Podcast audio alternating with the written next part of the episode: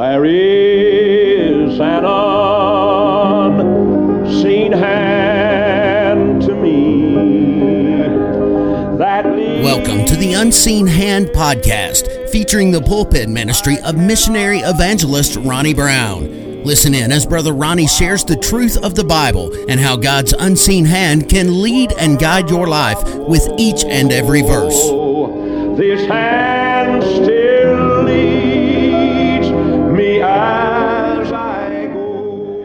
Bibles, I want you to take them to Jonah, Jonah chapter number one. If you would please stand out of honor and reverence to God's word, Jonah chapter number one. A few weeks ago, we started through Jonah, verse by verse, and we find ourselves at verse number 11. We'll read down through verse number 16. And I want to talk to you this morning about the aftermath of a, a stormy mess the aftermath of a stormy mess. Let's go look at our text. Jo- uh, Jonah chapter 1, verse number 11. And they said unto him, What shall we do unto thee, that the sea might be calm unto us? For the sea roared and was tempestuous. And he said unto them, Take me up and cast me forth unto uh, into the sea and so shall the sea be calm unto you. For I know that for your sake, for my sake, this great tempest is upon you. Nevertheless, the men rowed hard to bring it to the land, but they could not, for the sea wrought and was te- tempestuous against them. Wherefore they cried unto the Lord and said, We beseech thee, O Lord, we beseech thee, let us not perish for this man's life, and lay not upon us innocent blood. For thou, O Lord, hast done as it pleased thee. And so they took up Jonah and cast him forth into the sea, and the sea ceased from a raging. Then the men feared the Lord exceedingly and offered a sacrifice unto the Lord and made vows. You can be seated. Let's go to the Lord in prayer again. The aftermath of a stormy mess. Dear Heavenly Father, Lord, we love you. God, I'm so thankful that I can always count on your timing. God, you know what we need when we need it. You know uh, our lives in the, in the tangled mess that they are. Father, I pray that tonight would be right on time.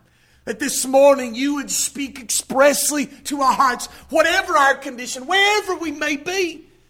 Father, I pray you would speak to us through this story of Jonah, the account of him being thrown over, overboard.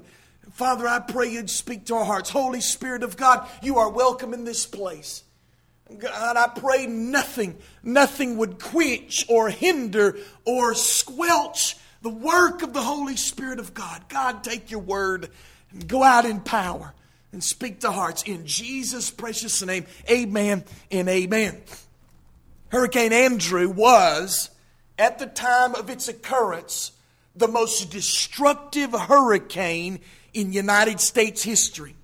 Andrew made landfall on August the 24th of 1992 in the small suburb town of Miami, Florida called Homestead.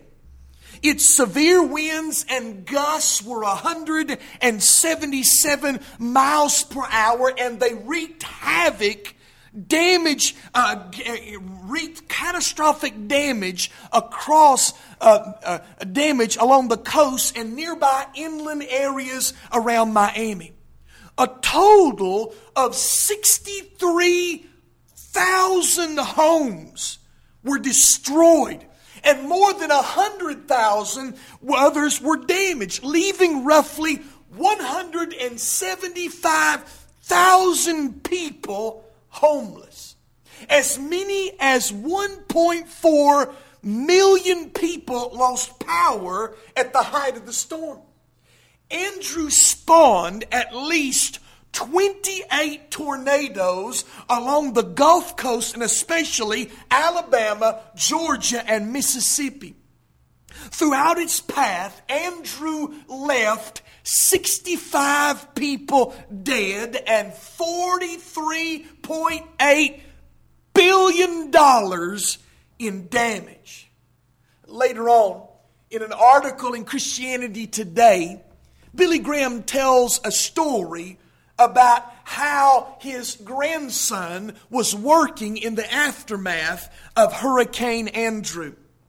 He said, In the aftermath of Hurricane Andrew's devastation, my grandson, Stephen Nelson, was working night and day helping the survivors to get water and food. And he noticed a sign on the roof of one of the houses. And this is what it read Okay, God, you got our attention. Now what? God has a way of getting our attention.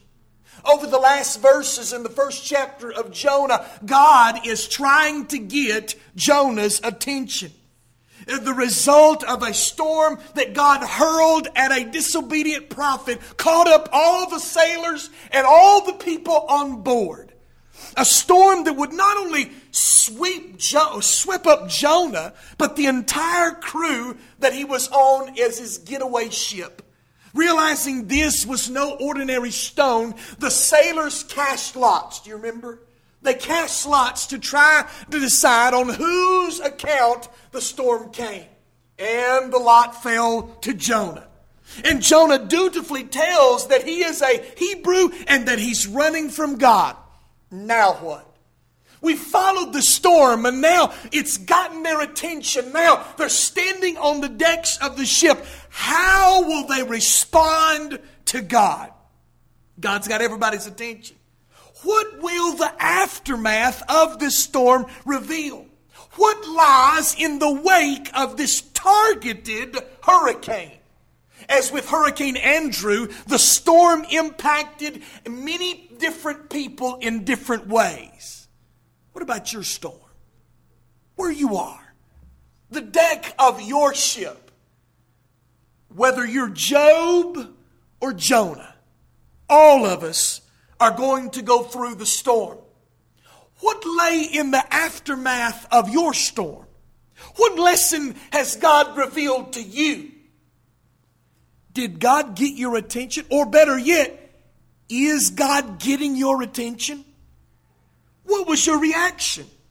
All these questions we see answered in these characters in the account of Jonah. But the real question is, how are they answered by you?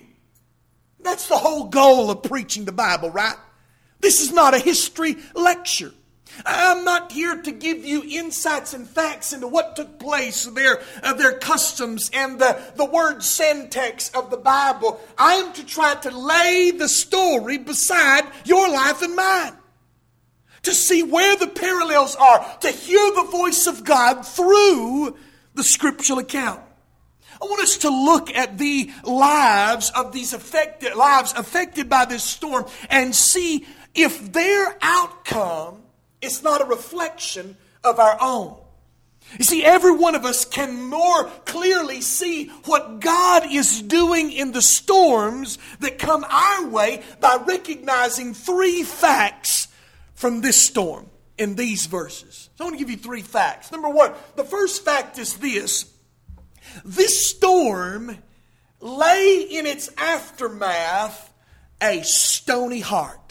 We could say that the first fact is a stony heart exposed. Have you ever heard the slogan, whatever doesn't kill you makes you stronger?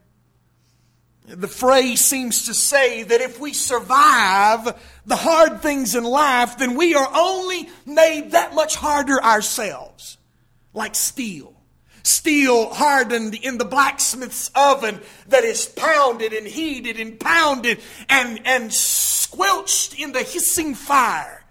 You know, when that iron go or that steel goes into that vat of water and it hisses like that, you know what happens?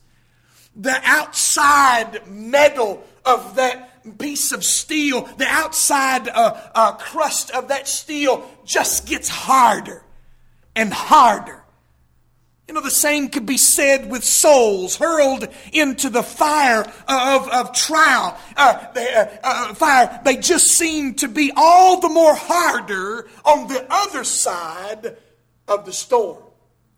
That's the case with Jonah. Jonah's not budging. Jonah's not softened one bit. As a matter of fact, this storm only made him more hard in his rebellion against God.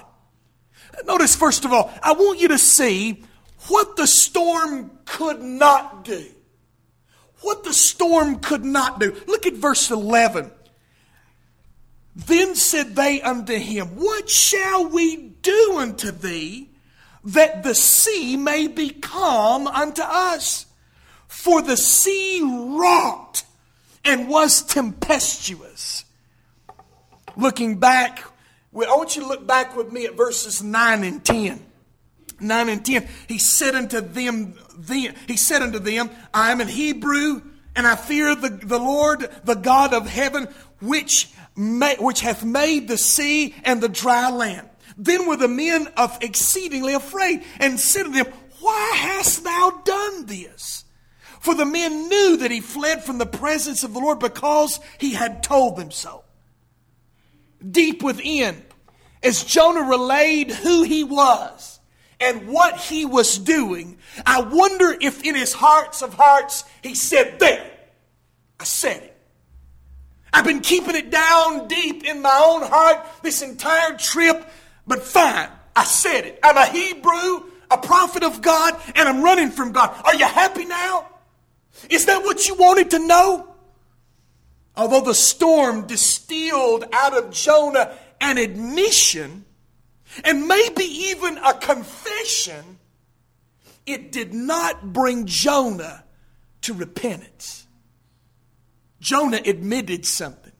Jonah made a confession, brought it to the light of day, and yet there was no repentance. The question that the sailors asked in verse 10 must have been like the hiss of hot metal. How could you have done this? I can only see Jonah's back become more stiff as they probe with their questions. I can see his fist clench. I can see the muscle in his jaw tighten as he stood there in rebellion deep down, he knew why. He knew the answer. He refused to be any part of the potential for God to be merciful to Nineveh. I find it so amusing, so amusing that these sailors, pagan Gentile sailors, will do their best in coming verses to prevent the death of Jonah. And Jonah could care less in his self righteousness for Nineveh. For a people that are bent on destruction. How ironic. They cared more for Jonah than Jonah cared for Nineveh. He would grit his teeth. In the latter part of verse number 11, look at what it says. They were asking the question, What shall we do that the sea might be calm unto us? For the sea wrought and was tempestuous. Notice the phrase wrought and was tempestuous. The word wrought indicates that the storm was only becoming more and more tempestuous. With every word that came out of Jonah's mouth, the wind got stronger, the waves got higher, uh, uh, the, the, the rain came down harder. The sea raged all the more. One would think that Jonah just saying the facts would have, would have, would have sufficed, would have appeased God. But no. With Jonah's words, he said it. That settles it. It's a matter of fact now, and he stands there like a marble statue on that, on that deck. This storm could not break the heart or the will of this backslidden preacher. We all know the story, though, don't we? You know the story in Sunday school. The story doesn't end with Jonah standing like a marble statue on the deck of that ship. No, no, no. The storm wouldn't break his heart. But when Jonah is thrown into the sea and finds himself in the belly of the fish and goes down to the bottom of the bottom, for him, it takes that far for him to be broken broken to repentance. We'll see it in the next chapter. Uh, Jonah cries out for God's salvation, cries out for God's forgiveness, cries out for God to relieve him from his state in the belly of that fish, but not on the deck of the boat. I'm convinced, and you cannot change my mind on this, I'm convinced that if Jonah would have fallen to his knees on the deck of that ship and cried out to God for repentance and released, uh, released himself and relented to, to God's will, Jonah would have been spared. The waters would have been calmed, and those sailors would have did an about face back to Joppa. What about you? Your storm is not fierce weather. No, your storm is financial woes. Your storm's not meteorological, it's marital. It's not a hurricane catastrophe, it's a health crisis. Is God getting your attention? Listen, I understand that not every trial, not every storm is part of, of punishment for sin but oftentimes we know when it is. I've said that before. I can't say it enough in this series. Jonah's running from God. We know what does it take for God to get yours and my attention? Is this storm only making you harder? Some people so stubborn that when they go through the storm, all it does was is firm up their, their resolve. I'm not giving in. I'm not dealing with it. I'm just gonna keep brave. I, God will not break me. I'm in the right here, not these circumstances. I'm Job, not Jonah. And all the while, we know, we know we're Jonah. We know we're guilty. We know that we've called down what's upon us. Don't be fooled into thinking that you can hold your breath long enough and God, like a toddler, and God will give in like an overprotective parent. No, no, no. Just because you throw a fit and roll around on the floor and froth at the mouth, God's not going to back off. He knows what it'll take to break you. No, the boat didn't break Jonah. What lies ahead broke Jonah. But in this picture, we see what the storm could not do. And what we take from that is listen, if God's got your number, if God is chastening you, you're not going to outlast him. He's going to get what he wants. God will heighten the circumstances. God will turn up the heat until he gets out of you what he wants. Hebrews 4 7 says, Today, after so long a time, as it is said, Today, if ye hear his voice, harden not your heart. Stay tender. Don't be so hard hearted that you can't hear God speak to you and you think God's speaking to everybody else, me included. The storm, what the storm could not do but what the servant chose to do. Look at verse number 12. And Jonah, he, and he said unto them, Take me up, cast me forth into the sea. So shall the sea be calm unto you, for I know that for my sake this great tempest is upon you. These sailors begged Jonah, What will it take to appease your God? They're completely in the dark. They have no idea what, they, what Jonah's God needs to turn back this wrath. What will turn the wrath away from us? These pagan sailors are completely in the dark. They have no idea what they have to do, what they can do to avert this deadly storm. And Jonah knows. Jonah knows. They may be in the dark, but not Jonah. Jonah knows Psalm 32 1. Blessed is he whose transgression is forgiven, whose sin is covered. He knows Proverbs 28 13. He that covereth his sin shall not prosper, but he that confesseth and forsaketh them shall have mercy. Psalm 86 5. For thou, Lord, art good and ready to forgive and plenteous in mercy unto all them that call upon thee. Listen, Jonah should have led an old fashioned prayer meeting right there on the deck of that ship. He should have been leading everybody, get on your knees. Everybody bow down. Let's look unto heaven and cry out to Yahweh. Cry out to Jehovah for God to turn this storm. But that's not what Jonah said. He knew what it would take to change the course of events, and he didn't tell them. What does he tell them? Throw me overboard. Throw me overboard. This man was so hardened in his sin that he would rather die than repent. He would rather God kill him than for him to humble himself before his God. This is a suicidal request. You know, Saul, King Saul, did the same thing.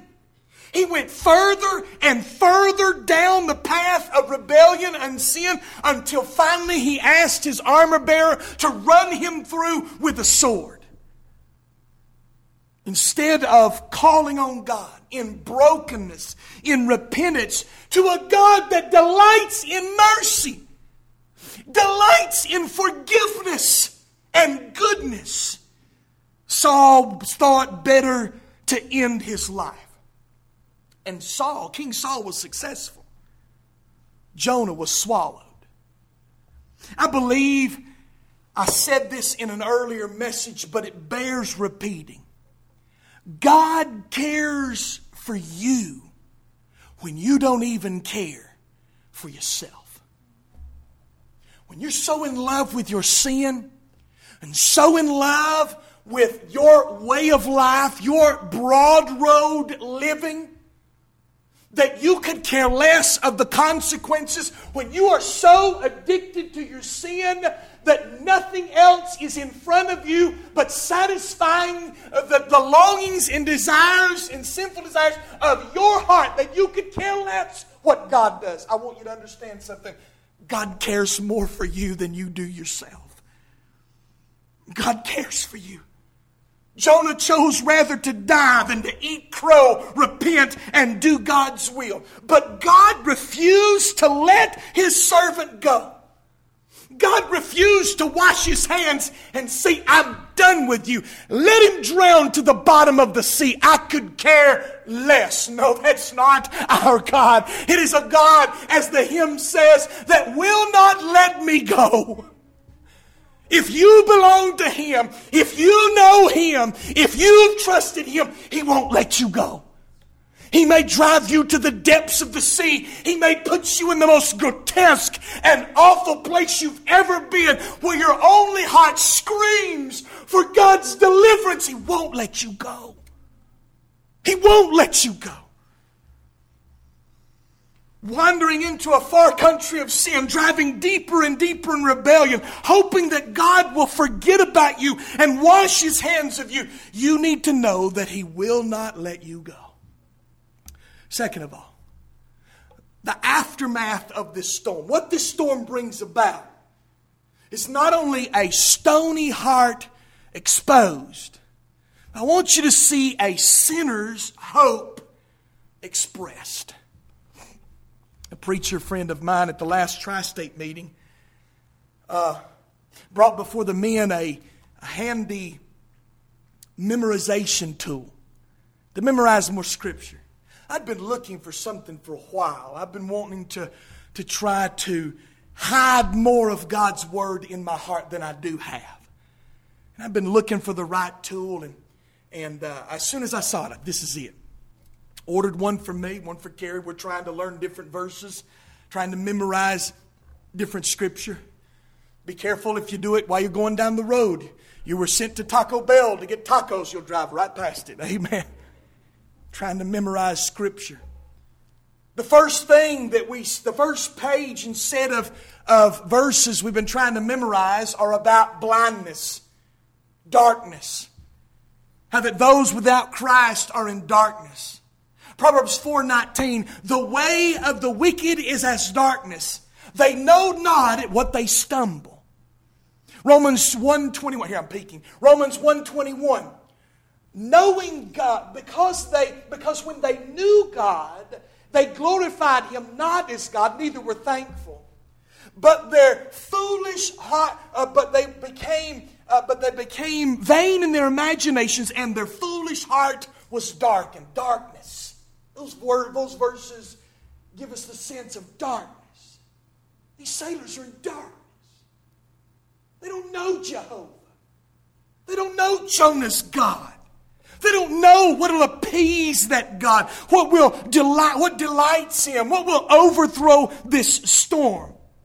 They had no idea what was taking place when they welcomed this Hebrew passenger on board. They were in complete darkness as far as God was concerned. But though the ministry, but through the ministry of the storm, a light was dawning. Jehovah was revealing himself through the circumstances of life, even if it was through a very unwilling and reluctant prophet. And in this revelation, these sailors find hope.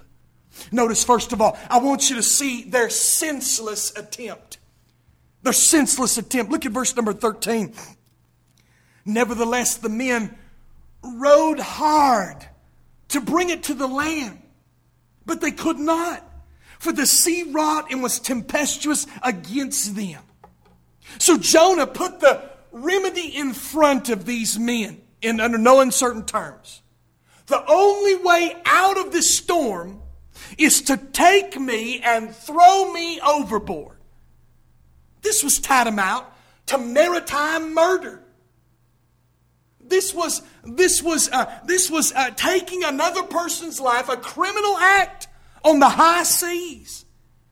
I mean, it was a death sentence. To be out in that ocean was a death sentence. And even if they weren't in a hurricane, in hurricane force winds, this was unthinkable. The death of one person to save the whole crew. It's just unthinkable for them. So this can't happen. They can't do this. It's not possible. So what they do is they do what they did in verse number 13 and they took oars and tried to row towards the land. Despite the message from Jonah, they decided to do it on their own, to save themselves. They tried to do the best in those troubled waters, and they pulled with everything they had. And one moment it seems like they were a few feet closer, but with a few waves and a few winds, they were leagues away from the coastline.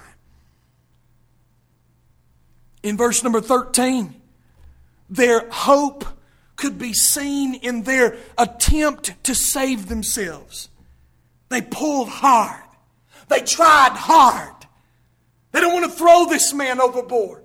They cared enough about him in common grace not to take his hind end and throw him over the side. They tried to row themselves to safety, tried to save themselves. As hard as they paddled, and as hard as they strove against the waves, they could not escape God's wrath, God's judgment on sin. Sin was in the boat. Sin was the albatross hung around all of their necks on that boat. Nothing they could do about it. And the harder they strove, the further into God's judgment they went. This is such a picture of the plight of the wrestling sinner under conviction of the Holy Spirit. Enough light has dawned upon their heart. They begin to realize God's wrath, God's judgment upon sin. They begin to realize what awaits them at the moment of their death. And though they strive hard, they cannot save themselves. They try to save themselves. Conscience shining a light on their sin is standing there calling, uh, calling for the judgment of sin. You cannot save yourself. You cannot paddle hard enough. You can't wander far enough. You can't get far enough away from God. You'll never be good enough. You can't run far enough. You can't save yourself. You can't save yourself. You teenager, if you think by putting it off and putting it off down the road that one day you'll say, one day you'll be all right, I'm sorry. It'll never happen. That day will never come. You cannot save yourselves. Romans 3:20 Therefore by the deeds of the law uh, of the law there shall no flesh be justified in his sight for by the law is the knowledge of sin. You trying to do better and failing. You trying to make it right with God and constantly failing. Real, it shows you the evidence that you need a Savior. Today, God is bearing down on your soul in conviction, and you're trying so hard to paddle upstream, stream, and it's a senseless attempt at saving yourself. Their first hope was save myself. I don't need that preacher, don't need that Bible, don't need that church. I'll do what I please. I put God as far away from my conscience and my being and my moral stability and my and my uh, my paradigm, the, the things that I live by. I'll put it so far away that I'll drive God from my universe. You cannot escape conscience. You cannot escape the Word of God. You're not in darkness anymore. I may not be much of a preacher, but I'm enough to bring light into your heart and life by God's Word. There's enough for the light to dawn on, and you can't run away from that. You can't ignore it. Theirs was, first of all, a senseless attempt, and then also a sincere appeal. Look at verse number 14. Wherefore they cried unto the Lord and said, We beseech thee, O Lord, we beseech thee. Let us not perish for this man's life, but and lay not upon us innocent blood. For thou, O Lord, hast done as it pleased thee. They have to, they have to have been at a point in which all the sailors put down their oars and said, It's useless. We can't paddle to shore. If we don't do something soon, this boat's going to capsize. Glad day. Glad, happy day in my own heart when I realized I could not save myself. I could not run any further. I couldn't get far enough away from conscience and the Word of God to squelch out God's light. Stopped ignoring God, stopped running from God.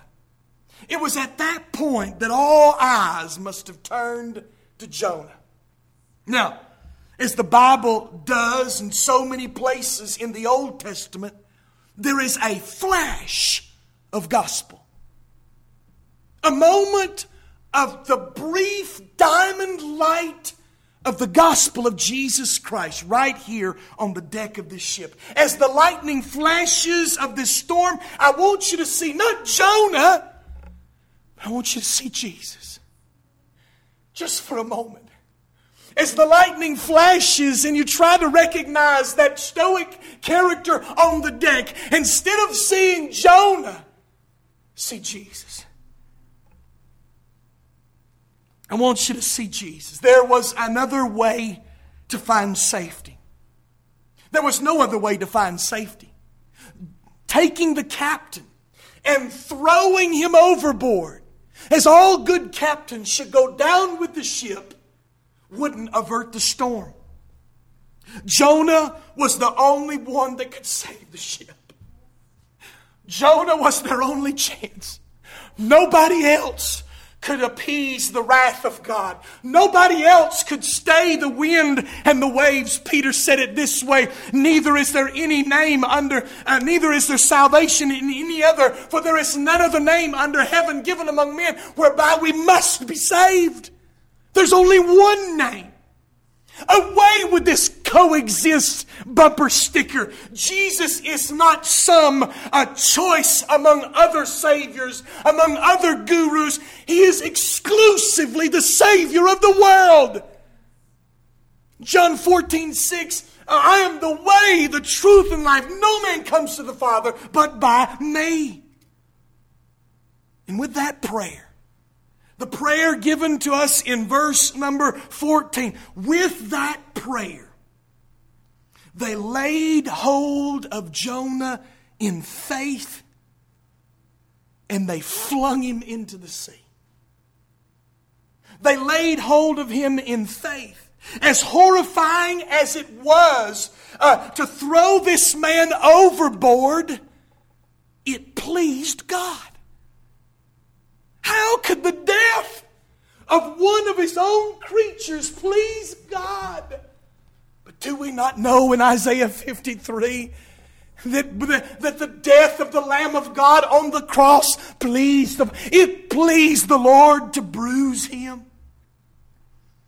May I remind you that in the fullness of time, God uh, was pleased to send His own dear Son Jesus to the cross of Calvary that He might suffer and die in our stead. And for 2,000 years, wind weary sinners have reached in desperation for that cross and find refuge in that, in that sanctuary, found refuge in Jesus. Lost sinner, the way of the cross leads home.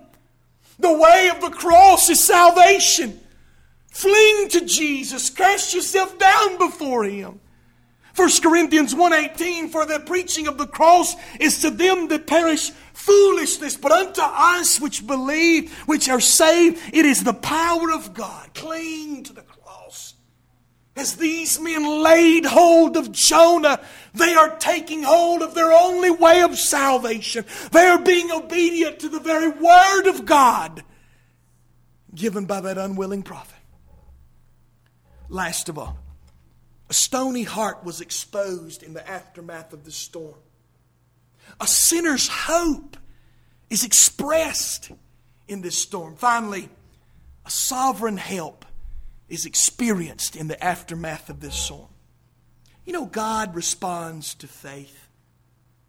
Church, God responds to faith. God acted, uh, Moses acted in faith, and God spared Isaac. Mo, uh, Abraham acted in faith, and God, God uh, spared Isaac. Moses acted in faith, and God parted the Red Sea. The children of Israel acted in faith, and the walls of Jericho came crashing down. David acted in faith, and Goliath was defeated. Elijah acted in faith, and fire fell from heaven. For these men, windswept in this storm, God's character proves to be unchanging. He still responds. Notice, first of all, I want you to see as God sovereignly helps in this scene, I want you to see that the sea, the sea is calm. Look at verse number 15. And so they took up Jonah and cast him forth into the sea, and the sea ceased from her raging. I like what one preacher said. And as quickly as the splash from Jonah's body arose from the surface of the water. The text says, the sea ceased from raging. The word ceased here, it means to stand still. Before Jonah's body went kerplunk, everything was gone. The stormy skies opened up like a, like a veil and all that could be heard was a passing albatross uh, squawking by the, the vessel. It was calmed. No doubt these men had never known such calm seas as when Jonah's body drifted down into the depths of the ocean. Oh, but is that not the way it is when we come to a bloody cross, revealing our shame and confessing our need and begging for God's mercy, and we hear the voice of Jesus say, It is finished. Forgiveness of sins can be found at that cross. His blood availed for my sin. The wrath of God that had me in its crosshairs was poured out unabated on His dear Son on that cross. I need not fear the death angel anymore. For the blood of Jesus now girds my lintel and doorpost, saving me from death's angel. I need not fear the gaping mouth of hell that has nipped my heels all of my life, for now the gates of God's grace and mercy have opened to me, leading me to a place in glory. Oh, the winds died and the sea calmed. And so it is with anyone that trusts Jesus Christ as Lord and Savior. Thank God for the day that in my sinful condition, when I cried out to Him, He calmed the seas. He come into my heart and life and saved me, calmed my raging seas. He saved me from death, hell, and the grave. Oh, grave, where is thy sting? Oh, oh, death, where is thy sting? Oh, grave, where is thy victory? Gone, gone, gone. My sins are gone. Oh, happy day. Oh, happy day when Jesus took my sins away. They, the sea was calmed. They experienced the calm of God in the seas. Last of all, not only the sea calmed, but the soul changed. Look at verse 16. And the men feared the Lord exceedingly and offered a sacrifice unto the Lord and made vows. In that moment of calm, God took center stage in the hearts and lives of these men. Back in verse number five, they were telling every man, pray to his own God. They were bowing down and, and they were praying to Dagon and Chemosh and Ashtar, the gods that have ears but cannot hear, that have mouths but cannot speak, that have arms but cannot reach. And now all of a sudden, these men look to the heavens and see the God of all gods, the one true and living God. You know, the same thing that happened to these sailors happened in Thessalonica. When Paul wrote to them about their conversion to Christ, he said, For they themselves show for us what manner of entering in we had unto you, and how ye turned to God from idols to serve the living and true God, and wait for his Son from heaven, whom he raised from the dead, even Jesus, which delivered us from the wrath to come. That's exactly the testimony of these sailors saved from the gaping mouth of destruction, and now entering into peace and worshiping the one true God. In that moment, their souls were changed. In that moment, they were no longer the same. They were brought from darkness to light. I have no salvation litmus test. I can't pull it out of my Bible and have you spit on it, and if it turns purple, you're saved. But I do know this. If you've encountered the God of glory, you'll never be the same. How can you say that you met God and yet you remain the same?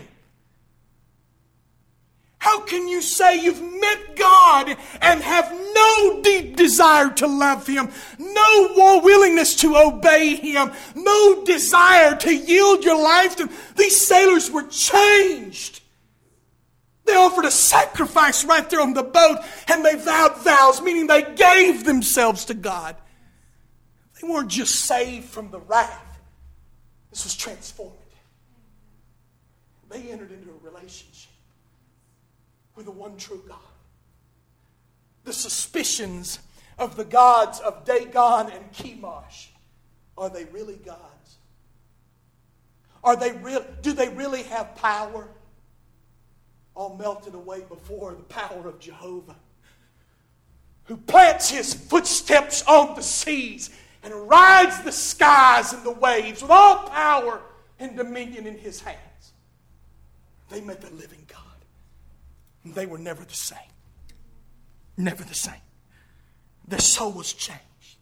You can't tell me that you cannot encounter, uh, that you can encounter the, the, the cross of Calvary where Jesus bled and died for your sins and walk away with your hands in your pockets. That was nice. Now what? When we face that cross and we realize what He's done for us, and how he saved us from the wrath to come, we cannot help but walk away saying, All to Jesus I surrender, all to him I freely give. We can't continue on the same. Jesus paid it all. All to him I owe. Sin had left a crimson stain. He washed it white as snow. James David Ford was a chaplain for the United States House of Representatives from 1979 to 2001.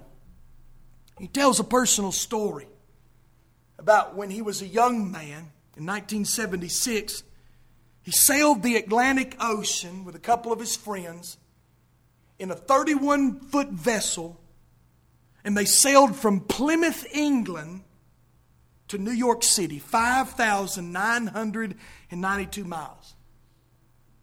During the trip, in their small boat, they encountered a hurricane. Some of the waves from that hurricane were 35 feet high, and frankly, the man was scared to death. His father had told him before he left, Don't go. You have five children.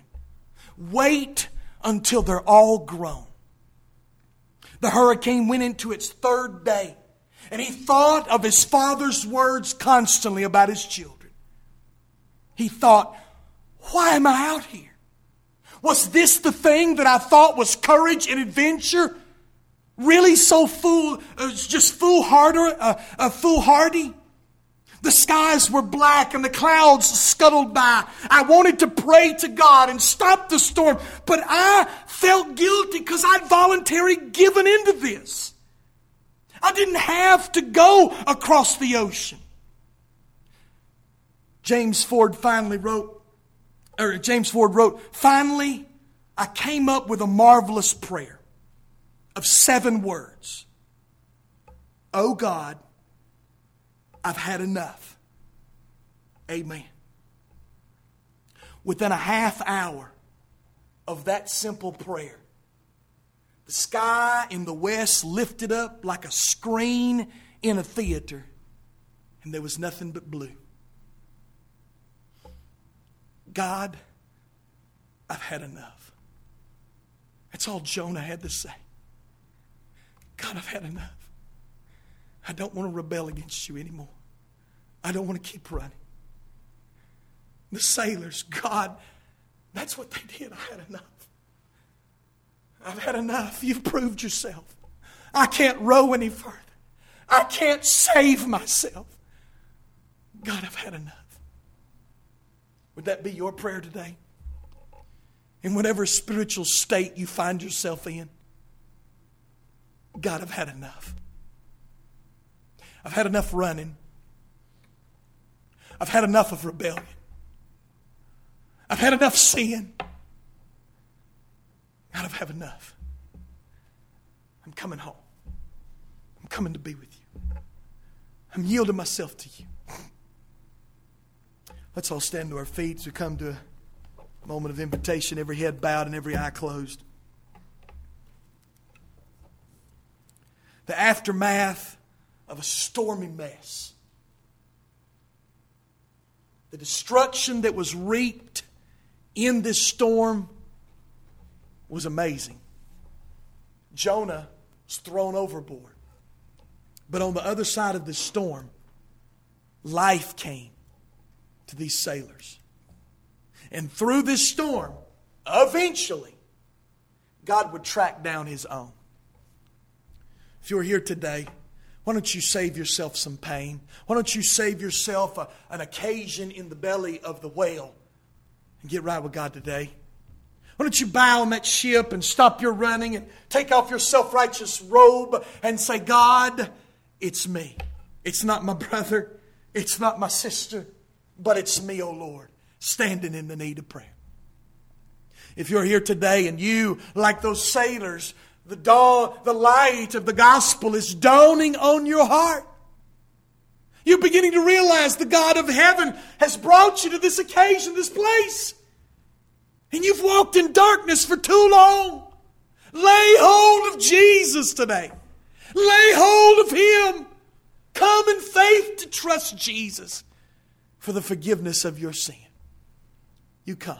Dear Heavenly Father, Lord, we pray that you would that you'd work in hearts during this invitation time. Mine as well. God, I need you. I need you now more than ever. Father, I pray you'd cleanse us. God, that you'd make us one in your presence. Father, I pray you would, you would reclaim the backslider, that you'd save the sinner.